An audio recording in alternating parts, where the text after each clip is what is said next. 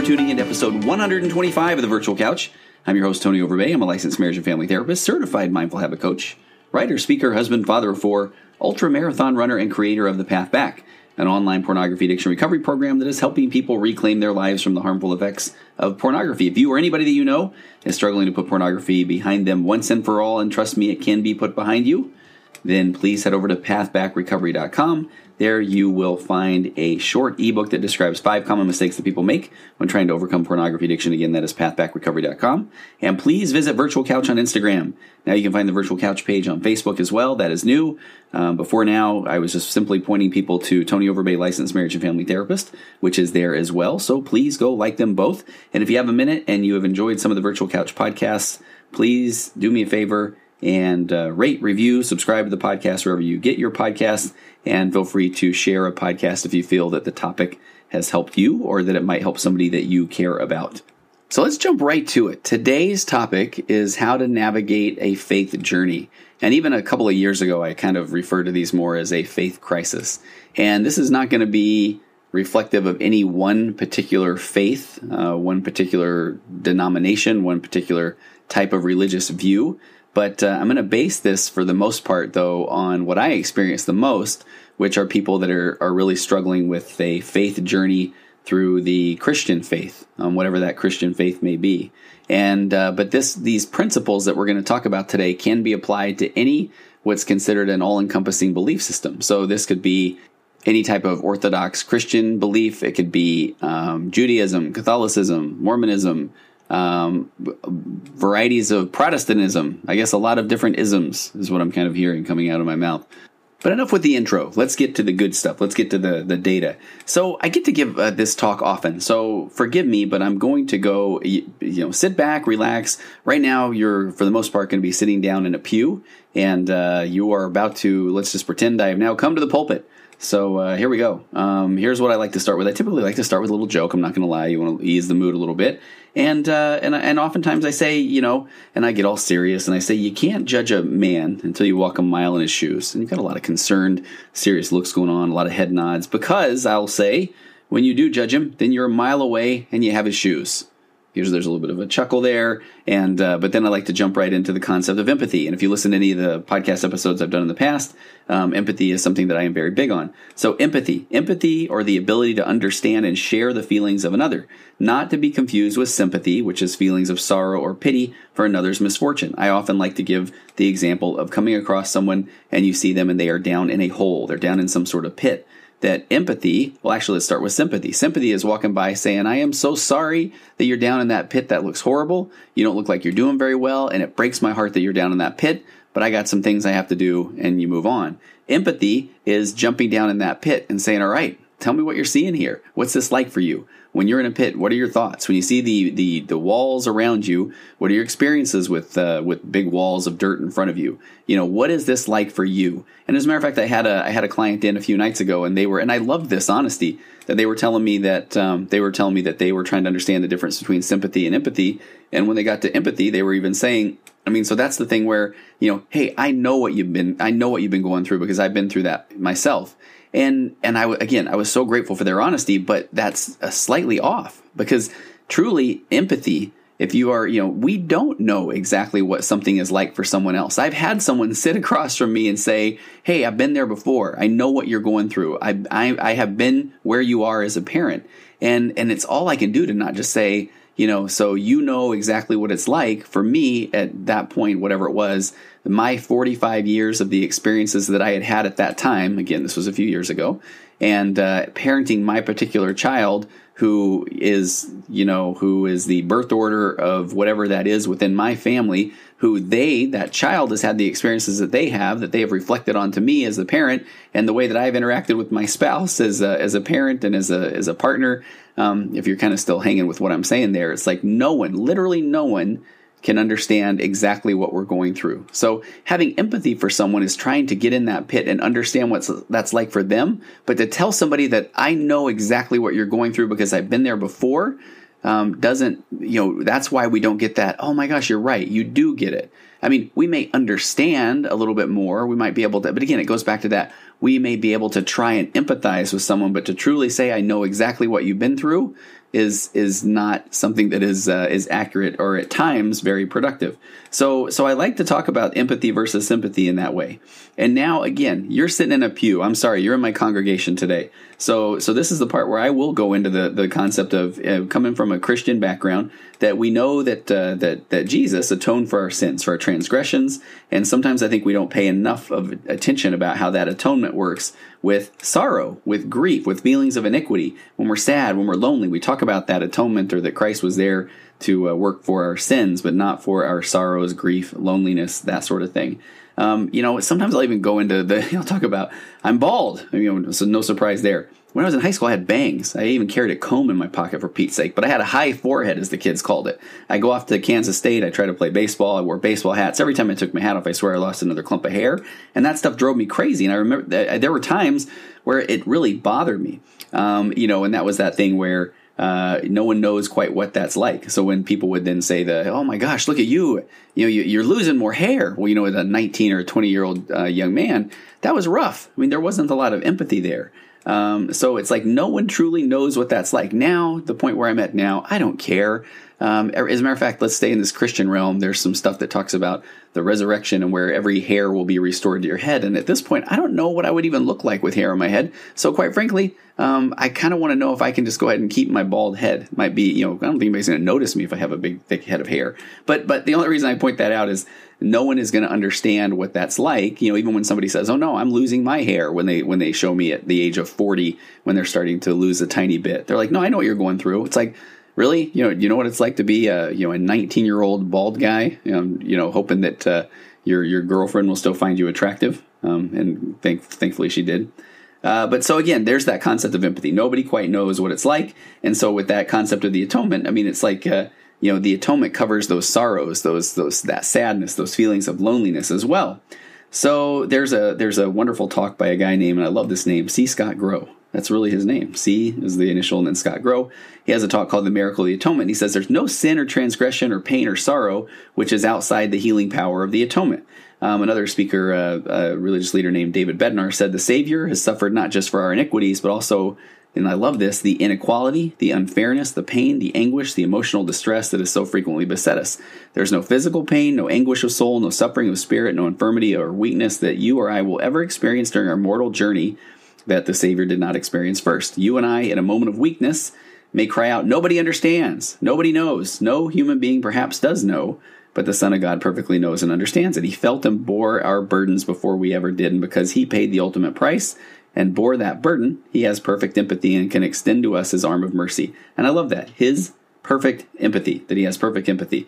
He can reach out, He can touch, He can succor, literally run to us and strengthen us to be more than we ever could be and help us to do that which we never could through relying only on our own power. Um, one more quote. Uh, an author that I love, Neal A. Maxwell, said, Having descended below all things, um, Christ comprehends perfectly and personally the full range of human suffering. Uh, there was a spiritual sung in yesteryear that has an especially moving and insightful line Nobody knows the troubles that I've seen, nobody knows but Jesus. So truly, Christ was exquisitely acquainted with grief as nobody else was. So if we kind of, again, you're sitting in my pew, you're in, the, in, in my congregation right now, uh, Christ is the ultimate example of empathy because he alone then has the ability to understand or share the feelings of each one of us. Um, and we know this concept or we have this belief because of the atoning sacrifice of Jesus. We believe that he literally has walked in our shoes. So, um, so then I'd like to jump into uh, there's a talk by a gentleman named Jose Alonso, and it's called Love One Another as He Has Loved Us. And so, kind of bear with me here. So, in this talk, um, uh, Jose Alonso begins by telling the story of a specific part of the Last Supper, specifically after the washing of the of the feet, after the implementation of the sacrament, um, and after the traitor Judas Iscariot has left. From there's a book called Jesus the Christ, where the author James Talmage wrote, as soon as the door had closed upon the retreating deserter, um, so that's Judas Iscariot. Jesus exclaimed as though his victory over death had already been accomplished, "A new commandment I give unto you, that ye love one another as I have loved you." Um, that ye love one another. By this shall all men know that ye are my disciples if ye have love one to another. Little inside joke here. I think that would make a great hymn. Up to that point, the law of Moses had enjoined mutual love among friends and neighbors, but this new commandment, uh, so now all these apostles were now to be governed. This this new commandment which we would follow, was embodying love of a higher order. And and so we're I, I promise you we're kind of we're getting to a point here. So they were to love one another as Christ loved them. So Christ like love, then sure, that's a tall order, but it's a place to work from. It's a baseline. If anybody has ever been skydiving, and I haven't, but I've had a lot of people talk about this, you know, you can skydive anywhere in the world. You can jump from a few thousand feet, or you can jump from a height where you actually need an oxygen mask. But you have to have a plane to jump from. So Christ like love, I like to say, that's kind of the jumping off point. It's where we need to work from. It's our goal is to uh, to work from that Christ like love. So also Jose Alonso said that this new commandment is to do something more, something greater, something more divine. So this new commandment, this invitation is summarized in the key phrase as I have loved you. So, how do we have Christ like love? So I get back to starting in that joke that I talked about in the beginning of my my talk about walking a mile in one's shoes, only the part without taking the person's shoes. So, how do we now convey that empathy or that ability to share the feelings of another and again, not to be confused with sympathy or simply expressing sadness for somebody's problems. So I think a good place to look is how do we judge? So, in the work that I do, I work primarily in a world full of judgments. People come to me to sort out what to do during difficult situations when, for many, they've spent most of their lives working from a place of worrying about being wrong, or worrying about being judged, or worrying about what other people think, or worrying about making the wrong decisions. And I had even jotted down a couple of situations that come to mind from uh, where people from the outside judge um, or they don't provide empathy or based on people's view of the situation without acting as this the savior does. And here again we're trying to operate from this this new baseline of this christ-like love this empathetic love or loving as he has loved. Um, i remember a person struggling financially due to a disability but they were met only with condemnation because the vehicle that they were driving i think i've shared this on a previous podcast um, but the vehicle that had been had been um, that they were driving was a, an incredibly nice vehicle. But this person was struggling a bit financially, and no one wanted to take the time to learn, which I can understand. I mean, I, I have empathy for where people are coming from, even with this. That uh, this person, um, the the vehicle, had been given to them from a dying grandparent who had removed that individual from a horrific home life and had asked that the individual remember the grandparent through the vehicle daily as they drove in it. And if you found yourself just saying, well, they still should have just sold it anyway, can you truly empathize with 30 years of that person's life that had led up to that point where they had been removed from a horrific situation and, and basically saved by a grandparent who cherished a car, who then said, Take good care of this car. Think of me every day when you drive this car or an individual I once worked with who refused to vilify somebody for their past despite being vilified by that person. And it was because of their compassion or their empathy or their Christ like love that they had because they knew what that person had been through. They knew, they felt like they, could, they had empathy on why that person chose to vilify a lot of people around them. So there was that truly Christ like love. I remember I had a client once who had a traumatic brain injury who, and, uh, they were talking about having to wear a special beanie to play organized sports, only to find out that at every game, opposing players and parents in the crowd continually called for the removal of the beanie, never taking under, uh, time to understand that there could be a different view or reason of the situation. They thought this person was just trying to be difficult. Um, you know, I have a I have a son who loves basketball. He's so much fun to watch. And uh, a couple of years ago, we were playing in a rec league championship. We were down, and and again, from an empathetic standpoint, the the group that he was playing with, this team that we had loved, we had been coaching together since about first or second grade, and it was almost it was culminating in this uh, in, in essentially years of these um, play these boys playing together, and this was going to be the last time that they could play this organized rec league basketball game. And um, there was a player. Um, we had a player on our team who uh, was on the autism spectrum disorder. He was on that. Uh, uh, he had autism, and and there was another player on the other team who also um, was autistic. And as coaches, we kind of had an agreement that the two players would play at similar times in the game, to guard each other, and it was so much fun. It was a wonderful experience for the players, the crowd too. And as we got uh, further in the playoffs, there was an occasion where um, my son found himself switching then uh, onto this player. And and I have to tell you, we were losing. I mean, we're talking this was like Disney moment, championship game kind of stuff, and we're losing. And in that split second, he not only held back from playing defense on the player, but he quickly found himself blocking out another defender on his team who was closing in on this player. Now, the player shot the ball and missed, but I was so impressed at his compassion and understanding the moment. There were people in the crowd that were yelling at my son to, uh, you know, to block this kid's shot. And, and, and I was so grateful that in that moment there was that empathy and understanding from my son to know that there were things that were bigger than the game at that point. So at each one of these situations, it would be so easy to simply judge. And at times that would be removing empathy and then just move on. But I believe what uh, Jose Alonso was sharing in this talk is to continually nurture Christ like love or compassion or love for a fellow man or, or nurture empathy. Um, so, so where do I go from this? So we've kind of set the stage on empathy and, and understanding. But now what comes next is judgment. There's great information out out in the world on the, the topic of judgment. Because again, I go into this don't judge. You know, we we we try not to uh, guilt or shame or fix or judge. But uh, sometimes people feel that it's wrong to judge others in any way. And while it's true that you shouldn't condemn others or judge them unrighteously, we do go about our day making judgments of situations and people throughout our life. Um, again, back to this talk that I that I will give from time to time. At that point here I, I, I, my wife and i had been at the mall. We were walking around. We were basically about to go buy tater tots at a place called potato corner which is just amazing these tater tots are. And there was a man who was sitting on a bench and he seemed agitated. He was lifting up his shirt. He was poking at his stomach. And we both became hyper aware that there was you know was this a threat? Did we need to protect ourselves? Did we need to be ready to take action? Or, or was he simply someone with his own set of problems? The latter was the case. It was just somebody with his own set of problems and we moved on. Yes we judged him. We didn't condemn him, but we did judge the situation. And if we stay in the Christian realm, the Lord's given a lot of commandments that you can keep, uh, that you cannot keep without making judgments. For example, you know, He's uh, said, uh, "Beware of false prophets, or you'll know them by their fruits, or go ye from um, among the wicked." So we have to make judgments of people in many of our important decisions. I mean, even think about it, such as choosing friends, or choosing career paths, or choosing an eternal companion. So judgment is an important use of agency, and it requires a lot of care, especially when you make judgments about other people. But uh, remember that this is that part where we go back to empathy. That um, that God's the one who knows the individual's heart, and and if you again, if we're kind of staying in this Christian realm, is the one who makes final judgments on individuals. Um, the Lord even gave a warning in the judgment of others. It's like, with what ye judge, um, with what judgment ye judge, ye shall be judged, and with what measure ye meet, um, it shall be measured to you again. And this is the one that goes on to say, um, Why beholdest thou the mote that is in thy brother's eye, but considerest not the beam that's in thine own eye?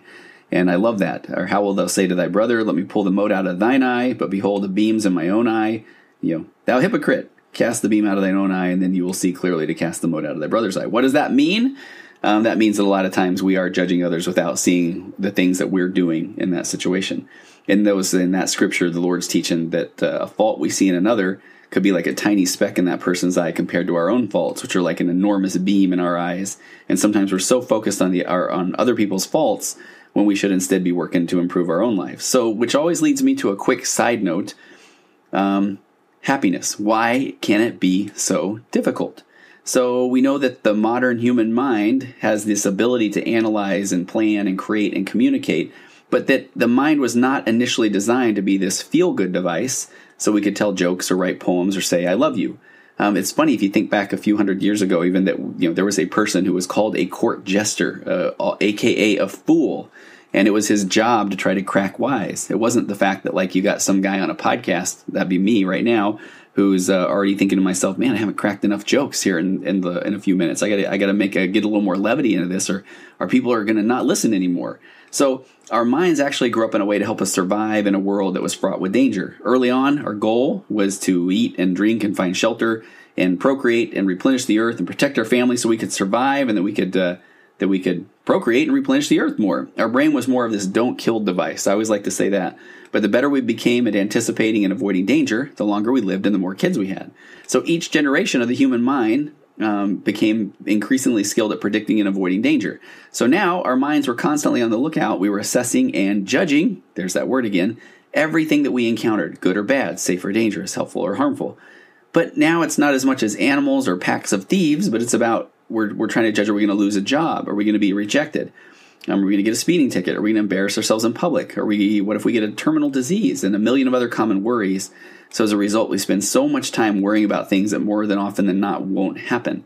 But we also have this inherent need to belong to a group. And early on, if our group booted us out, how long would it be before you were devoured by wolves? I mean, sometimes literally. So, how does the mind protect you from getting booted out? By comparing you to other members of the clan. Am I fitting in? Am I doing the right thing? Am I contributing enough? Am I as good as others? Am I doing anything that might get me rejected?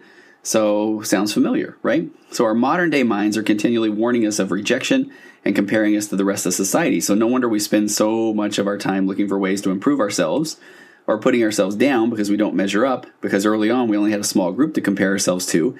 And now, thanks to the world of social media and everything else, showing us people who appear to be smarter and happier and more successful, we're not only comparing ourselves to them, but to the person that we ideally think that we need or want to be. So when we look at it that way, it's almost like what chance do we have? So again, we get back into that world of, of judgment, of where we are. We are judging others, we're judging ourselves. So it's time that we look at where we're at right now and what can we do about it? How can we be okay with where we're at and move forward? So, um, and and again, I've got some podcasts on uh, happiness, so that's something that maybe we can talk about, uh, or you can go back and look at some of those. And uh, but for now, we're back to this faith faith journey. So years ago, I went to a training, and at this training, um, and it, it, stuck to me to this day. And I can't even necessarily remember who gave it at the time, because at the time I was just going to uh, get my hours toward licensure. But the training talked about three concepts with relation to a someone's faith journey, and it was um, or their relationship to to the the gospel. They were truth, beauty, and goodness. Now these concepts are applied in a lot of different areas. They're called the transcendentals. You can find truth, beauty, and goodness all throughout uh, philosophy. Um, in this training in particular, this person talked about um, the, these truth, beauty, and goodness, kind of in relation to Stephen Covey's Seven Habits for Highly Effective People, where Stephen Covey even broke them down. And he said that uh, there's intellectual, which is learning, spiritual, which is spending time in nature and expanding the spiritual self, or social exercises, making social and meaningful connections. Those are the truth, beauty, and goodness. So at this training, and what I've often heard referred to is that truth, when you come to the concept of of someone's faith or their faith community, uh, that truth oftentimes can be referred to as the doctrines of, of one's church or beliefs or the scriptures. For some, this is where they find their true joy and passion. If you kind of sit back and think about your own congregation, there are people that can quote Bible verse and chapter. They can quote uh, things that they've heard in talks and uh, and they and everything can relate back to a scripture. They may even have photographic minds at times.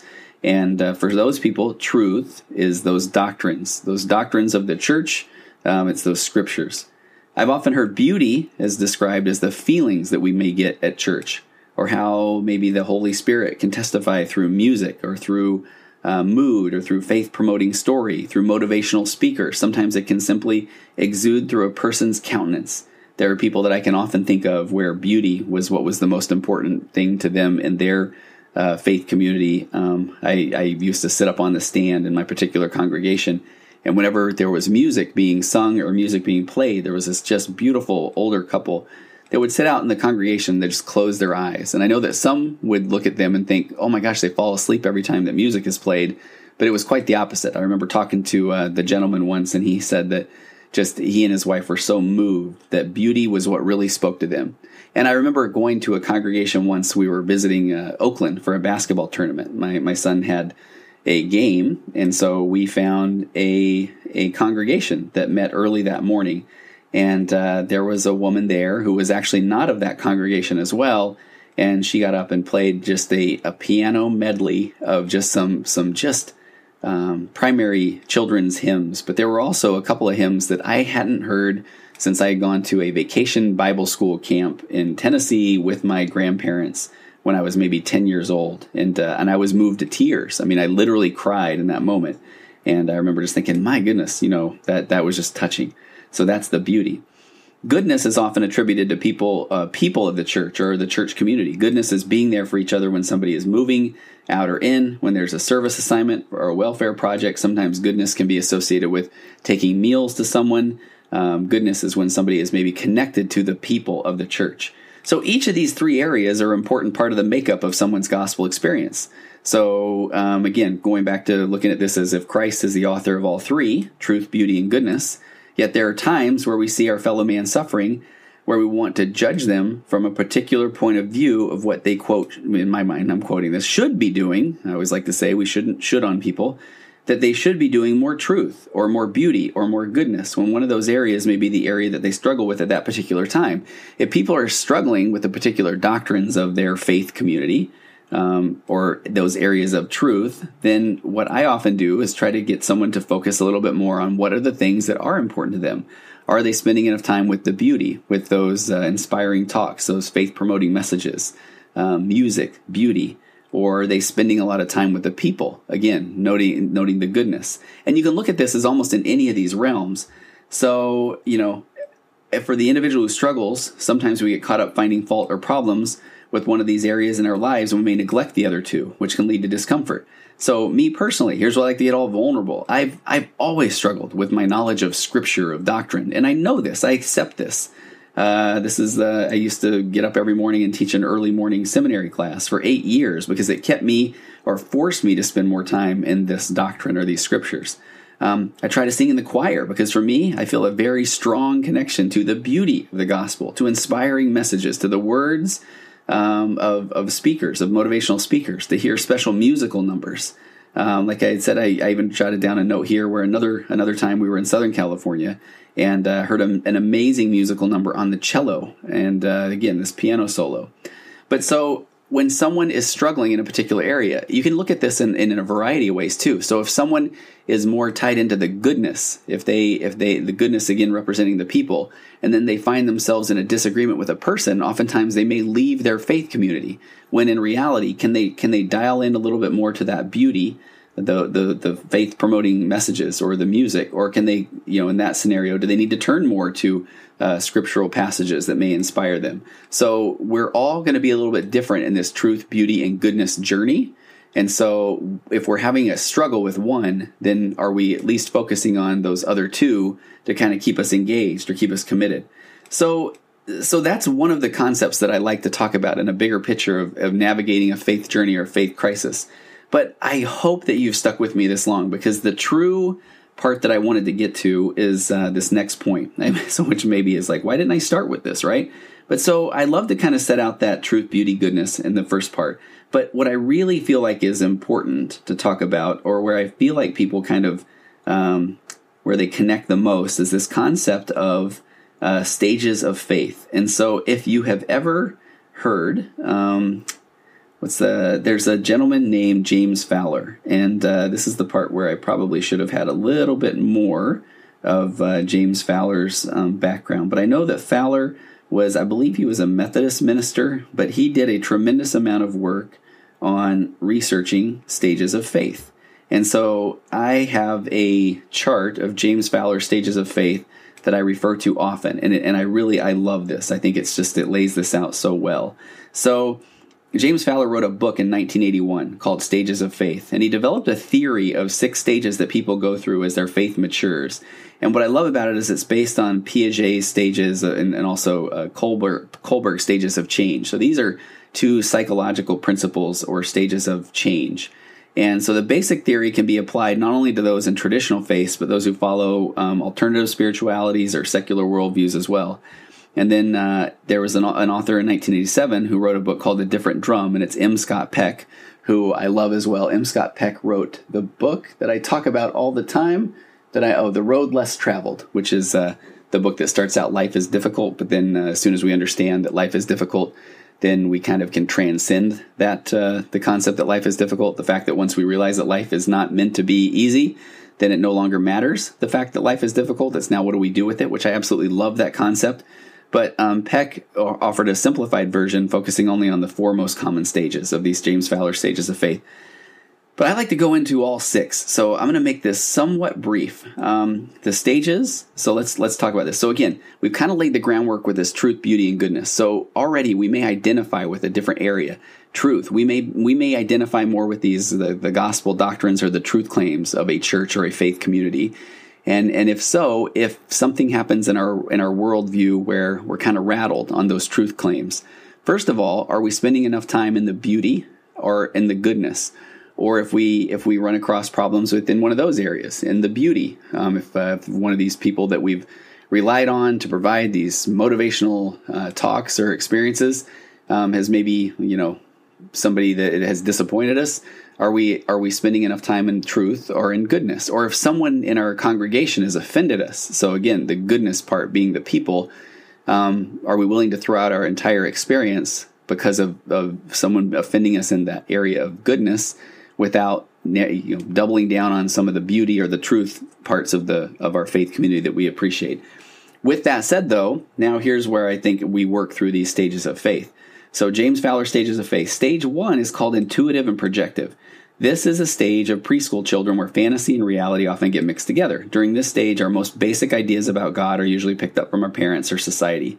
Intuitive and projective faith um, is very, very young children. I mean, so this is basically where we are projective. We are projecting our beliefs onto our um, very, very small children, basically just saying, projecting, there is a God. There is, you know, there, there, here are these um, faith promoting stories. Stage two, mythic and literal. When children become school age, they start understanding the world in more logical ways. They generally accept the stories told to them by their faith community, but they tend to understand them in very literal ways. When I'm talking about this mythic and literal stage, stage two, we're often talking about, um, I don't know, four to 12 year old. And this is where we can tell, we tell them there's, a, there's, there's Jesus, there's God, there's the Easter Bunny, there's the Tooth Fairy, there's Santa Claus. So again, mythic and literal. Children become school age and they accept these stories from from those who are in authority, their parents, um, their faith community. And I love that in James Fowler Stages of Faith, he says, A few people remain in the stage through adulthood. And I don't know why, but I often go to the of Mice and Men, and I think who is it, Lennie, where I feel like he probably lived a life in this stage two, mythic and literal. Here's where here's where things get very, very interesting. Stage three faith. Synthetic and conventional is the is the name of the stage. So James Fowler said most people move on to this stage as teenagers. At this point, their life has grown to include several different social circles, and there's a need to pull it all together.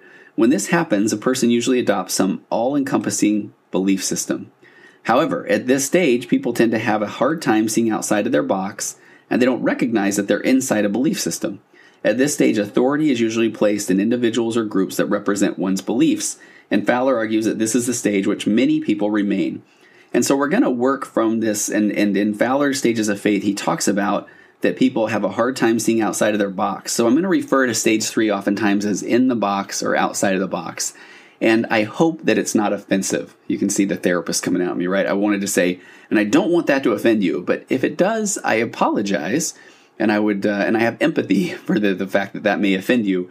But in doing the stages of faith work, um, bear with me here because if we view stage three as in a box, it's an all encompassing belief system. So, in essence, if you look at any type of belief system, you really are kind of handing you, you know, when we are growing up, we're saying, hey, here's your belief system. It's an all encompassing belief system. Here's the things that we believe. And here's the, you know, if we ask certain questions, here's the answers that we, that we agree upon. And so we are handing someone this all encompassing belief system. And for many, again, Fowler identifies this this is the stage which many people remain. Many people are very comfortable inside the box, the stage three box, the stage three faith. But I hope that now we've set the stage. Honestly, now you hopefully you can see where we're going with we've laid out truth, beauty, and goodness. We've laid out empathy. We've laid out judgment. We've laid out all of these concepts that are hopefully bringing us to the point of where we're all kind of individuals.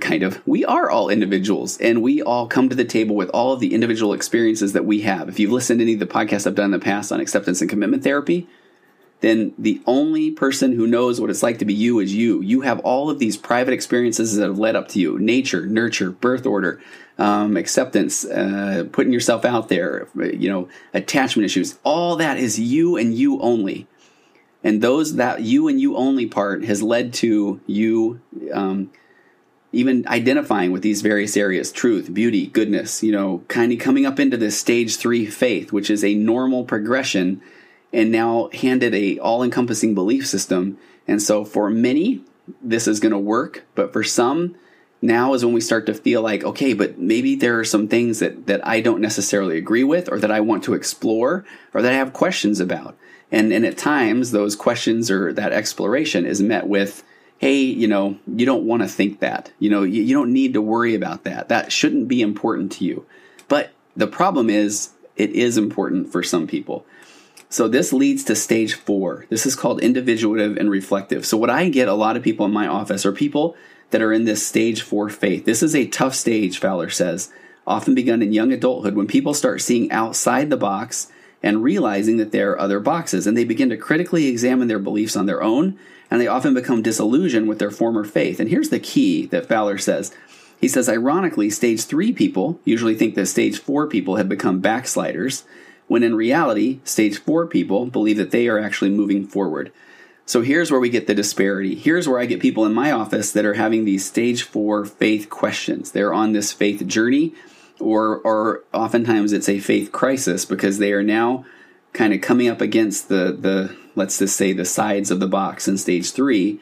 And then when they try to make sense of why they struggle in stage three faith, they're often told that, hey, you know, don't worry about it, or you shouldn't worry about it, or you shouldn't have those thoughts that you're having. If you are, you might be doing something wrong. So a lot of times people, well, well meaning people in stage three faith, will tell someone who is struggling in their stage three faith, who has possibly even moved on to stage four faith, they're telling them, hey, just you probably need to pray a little bit more, or you might need to read your scriptures a little bit more, or you might need to just come and do more activities at church. Very well meaning. And again, for some people, that is going to work. Stage three is the stage in which most people remain in their lives. But for, for many, many people, though, they hit that stage four and then they want to talk to someone who is, is very well ensconced in a stage three type of faith or a stage three box, and they're told, hey, you're you're not doing the right thing. You know, you're an apostate. You're reading things that you shouldn't be reading. And stage four person is saying, okay, but just can we have the conversation or or can't we talk? And that's the part often where there is the the, the, the where people start to break away. So I get a lot of people in this stage four. So one of the first things I like to do is is just let them know, you know, uh, we can talk. And and I love this, and I should be more prepared. And I apologize. I'll have this in my notes but uh, you know, I did a podcast a little while ago on in leading saints with uh, my my friend Kurt Francom, and it was one of my favorite podcasts I feel like I've ever had the opportunity to do. I am stalling now as I'm pulling up my phone. I'm just being very authentic, and I'm going to find in the leading saints um, podcast there is one that he does where he talks about these stages of faith with a person who is currently serving as a uh, Church of Jesus Christ of Latter Day Saints um, bishop, and it is such a good um, it is such a good interview. I'm going to stop. Let, you know what? I'm going to do this as I. I'm going to put this in my show notes. And uh, matter of fact, I should probably go through and uh, delete this. Now you're probably finding out that I did not delete it and I just wasted your time. But hopefully you will go find that as well. Leading Saints, the podcast, and um, this article that Kurt did with a, a current bishop for the LDS Church. And it is it is just fantastic because the the whole point of the the podcast is he tells Kurt that he also went on one of these, uh, like a faith journey, a faith crisis, and um, and now he has come through that, and he's not afraid to have those conversations. That's the best thing that I love for him to say, and I feel like as a as a therapist, that's what I get to do as well. As I I want people to know that I'm not afraid to have those conversations that uh, when someone says I'm having a struggle and and they start to talk about the struggles that they're having, when when people here it is okay what, a what a delay. Um, this is uh, october 14th 2018 leading saints podcast what every leader needs to know about faith crisis an interview with scott braithwaite and scott braithwaite has a phd in clinical psychology and he specializes in marriage counseling at uh, brigham young university and he's a presenter at byu's education week and he talks about these uh, stages of faith. He talks about not being afraid to have these conversations. So, stage four, the person oftentimes wants to have those conversations. And so, what I'm often trying to do is, is help someone move on to what Fowler calls stage five, conjunctive faith. Here's the problem uh, Fowler even says it's rare for people to reach this stage before midlife. This is the point when people begin to realize the limits of logic and they start to accept the paradoxes in life. They begin to see life as more of a mystery and they often return to sacred stories and symbols, but this time without being stuck in a theological box. So, oftentimes in that stage three faith, people may have an experience that goes against that of their faith community. So they may struggle with a with a particular concept. They may have someone in their family who um, you know and uh, who who maybe comes out with a different type of lifestyle that goes against that faith community's lifestyle. But the but the person who is struggling in their faith um, still loves that person. They may they may have a disagreement about some of the things that they have always grown up believing in that stage three box, that stage three all encompassing belief system.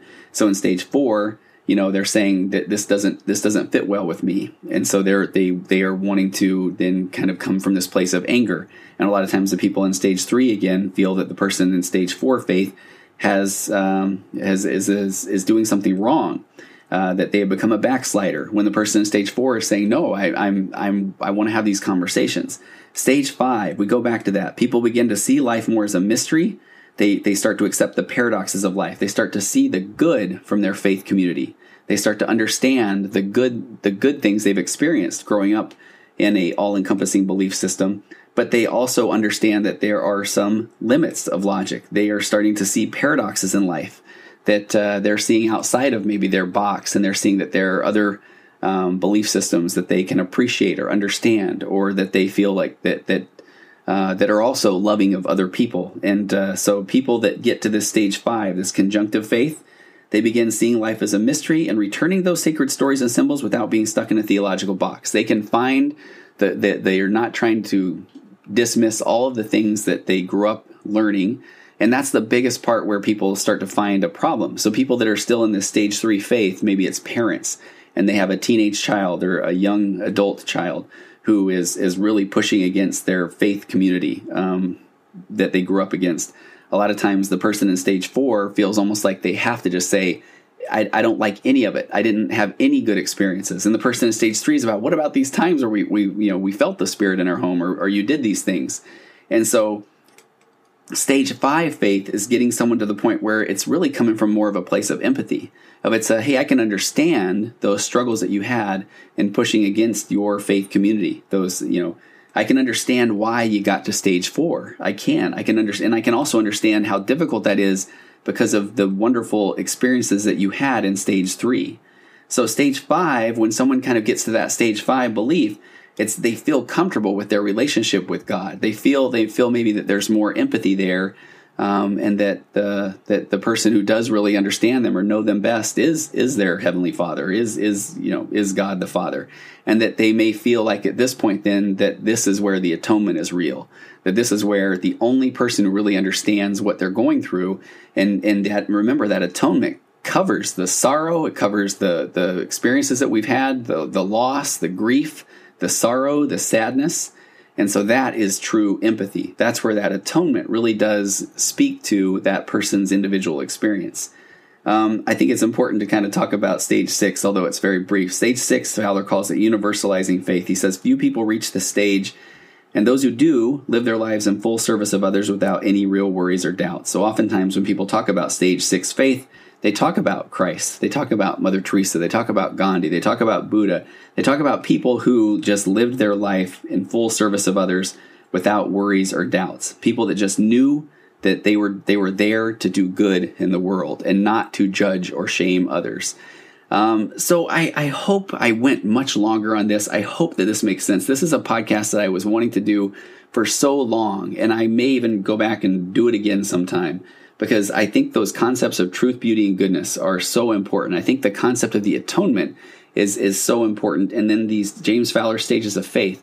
If someone is maybe someone who is stuck on truth, if they are only tied to the truth claims, or if they if that stage three all encompassing belief system is what works for them, oftentimes they're going to hear these stages of faith, or they're going to hear that truth, beauty, and goodness talk, and they're going to feel like that. Hey, we people shouldn't if, if they're outside of that box three they've done something wrong. And if so, someone coming from a stage five faith says, bless them. And I'm grateful that stage three works for them. I truly am. But for the people that I work with on a daily basis who are struggling and who want to be loved by their parents or by their community, um, by their siblings, and they have maybe hit that stage four faith where they feel like there are things because of their own individual experiences that don't work for them in that stage three box, and so they are, they're looking to kind of feel connected or to feel answers. Um, those are the people that oftentimes are going to hit that stage four. And what they need is that love and compassion. But it can be hard when it's when someone truly does feel like that stage three faith, that all encompassing belief system, that that is the only way to go. So that's where that they oftentimes three and four can butt heads. So my job is to try to just get people to the stage five faith where uh, you know I had somebody the other day say, "Isn't it the old? Can't we all just get along?" And in a sense, it is more from from a Christ-like love. Um, and this is the part where, hey, I've already talked about Christianity. I've already talked about Christ. I mean, if you've listened to my interview I did on leading saints, which I really encourage, because um, we cover, you know, you know, we cover a lot of this stuff that has to do with the shame, the guilt, the how we all in, grow up individually.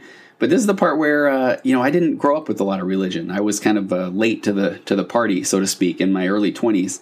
And so I know that it's not as natural for me, and that's why I struggle with the the truth claims necessarily. You know, when someone and when I do this talk, I often I often refer to there was a while where when I was even teaching this early morning seminary class where I didn't even want to go into one of these uh, Sunday school classes because people would say, "Oh, uh, you know, Tony knows all about the scriptures. He teaches seminary." And I and I I didn't I wasn't in that stage 5 place yet at that time where I could say, "Hey, actually Tony doesn't know a whole lot." See how I just refer to myself in the third person? That's a red flag right there. But I would have said, "Hey, no, I, I don't." You know, that's the whole thing. I can read this stuff like 3 or 4 times in a row and I still won't necessarily remember the concept but I'm a beauty guy. I feel it. You know, I know it. I feel it in my bones. I, I and and it inspires me to hear these uh, these faith promoting stories, and uh, and that's what I love, and I'm willing to accept that. And if someone says, "Well, you should," you know, be able to uh, recite scripture in verse or whatever, then well, I, hey, I'm so glad that that's where you're at, and that that's important to you. And uh, and again, I, I'm so grateful for that. But for me, um, this is kind of the way I work. And from a purely empathetic standpoint, whether it's my, my DNA, whether my brain doesn't want to remember scriptural things, or uh, whatever it is, you know, I'm I'm feeling pretty good about the place that I'm at in my faith journey. But back to that concept of the atonement. That's why, as a therapist, um, if there's anything now that I really, really attach to, is just this concept of the atonement. That again, if you are one who believes um, you know, comes from a Christian belief system, and you do believe in that atonement of Christ, and where he did, if he did, you know, uh, die for everyone's not just sins, but sorrows, griefs, pains, loneliness, and that he understands what what all of that is about. That he truly does is the master of empathy and has walked in our shoes. Um, that's the part I get to see in therapy. People come to me and and no two are even remotely close. Even though I get to hear the similar stories on a day to day basis, man, um, go back to that nature, nurture, uh, DNA, birth order, um, attachment patterns, abandonment issues, just situational places where somebody puts themselves out and somebody isn't there for them. Or even if we go back to the EFT concepts, where if somebody says, Hey, I'm struggling with this, and a well intentioned parent or or church leader says, "Hey, don't worry about it. You know, you really you're a good person and I've struggled too and and you just need to you know push on through that is so well meaning but not empathetic it's not saying tell me more about what your experience is because i want to know because there's no possible way that i can completely understand but i'm right here beside you and i want to be by you and i want to be with you and so if you really believe in that concept of the atonement that's kind of where where you know we're coming from from where christ is right there beside us the absolute master of empathy and so that's why when we do feel like then someone is willing to to judge um, others why it can be so difficult because we feel like, well, wait a minute, nobody, you really don't know exactly what I'm going through. So I could go on, but I, am grateful for you that you spent the time with me today to talk about navigating a faith journey, a faith crisis. I hope this is one that you might feel comfortable enough to pass along to those who may have people in their lives who are struggling with their own faith, or you might pass along to people, um, parents who maybe have kids or, or young adults who have struggled with their faith and uh, just kind of look from this ultimate uh, example of empathy um, then how we all identify with these different areas of truth and beauty and goodness and those all come from who we are. And then how do we how do we navigate through a faith crisis a faith journey? And i really believe james fowler stages of faith is a really solid model where for that person and here's the again i didn't say this at the time but the person who's kind of outside, who has already kind of moved past that stage three, three faith, or they've kind of gotten outside of that box, so to speak, um, it's a little bit of that, you know, hard to kind of put them back in the box. So the best thing we can do is have empathy and uh, try to, to, try to look at things from that stage five conjunctive faith. Um, but uh, but my my hope, my prayer, my um, my true desire is uh, it really is that stage five mentality. Of can't we all just get along? Um, life's a little bit too short, and uh, there, there, you know, there are a lot of tools and ways to kind of communicate out there that really can bring families together, even when they are at different places in the stages of faith, or even when they don't identify together as uh, whether it's from a truth standpoint, beauty, or goodness. And uh, and that's really my hope or my prayer that uh, that we can all just use these all of these concepts to grow closer together um, and edify each other because that's the way that we can really raise our collective emotional baselines and be better people that uh, that help in our families, our communities, and we'll just kind of make this whole world a little bit better place. So until next time, I'll see you again on the virtual couch. Compressed emotions flying past, our heads and out the other end. The pressures of the daily grind, it's wonderful. Elastic waste and rubber ghost. I'm floating past the midnight hour. They push aside